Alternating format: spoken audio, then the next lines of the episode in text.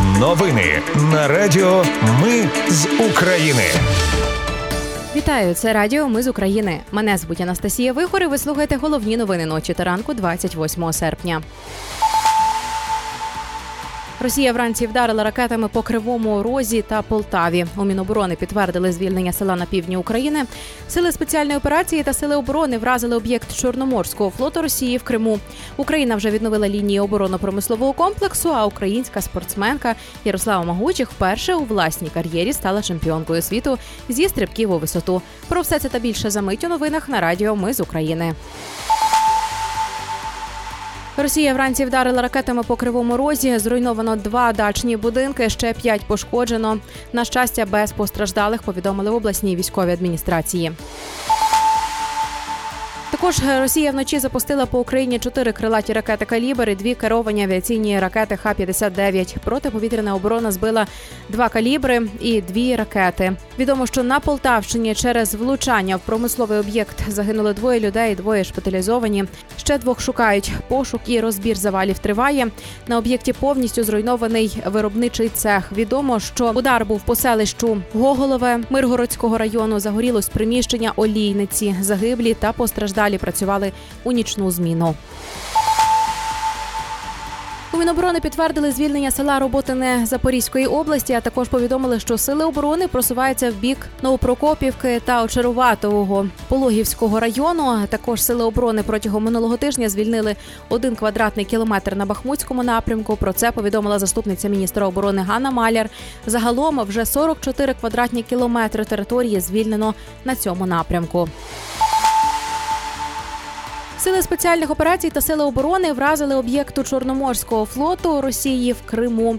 Під час атаки було застосовано декілька ударних безпілотників, що завдали враження по місцю дислокації 126-ї бригади берегової охорони противника у перевальному в Криму. Внаслідок ударів ворог зазнав втрат в особовому складі вбитими та пораненими.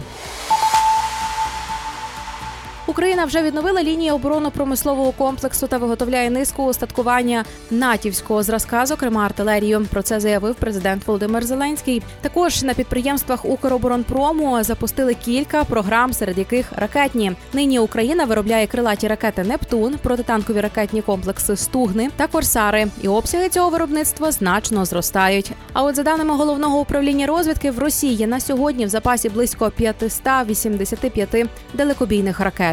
З них 270 іскандерів, 140 калібрів, приблизно 100 стратегічних крилатих ракет Х-101, 555, 55 і 70 аеробалістичних кинжалів. Служба безпеки України затримала агентку Росії, яка протягом місяця наводила російські гради і дрони на Херсон. Жінка вистежувала місця розташування українських військових, намагалася визначити їхню кількість і наявність техніки.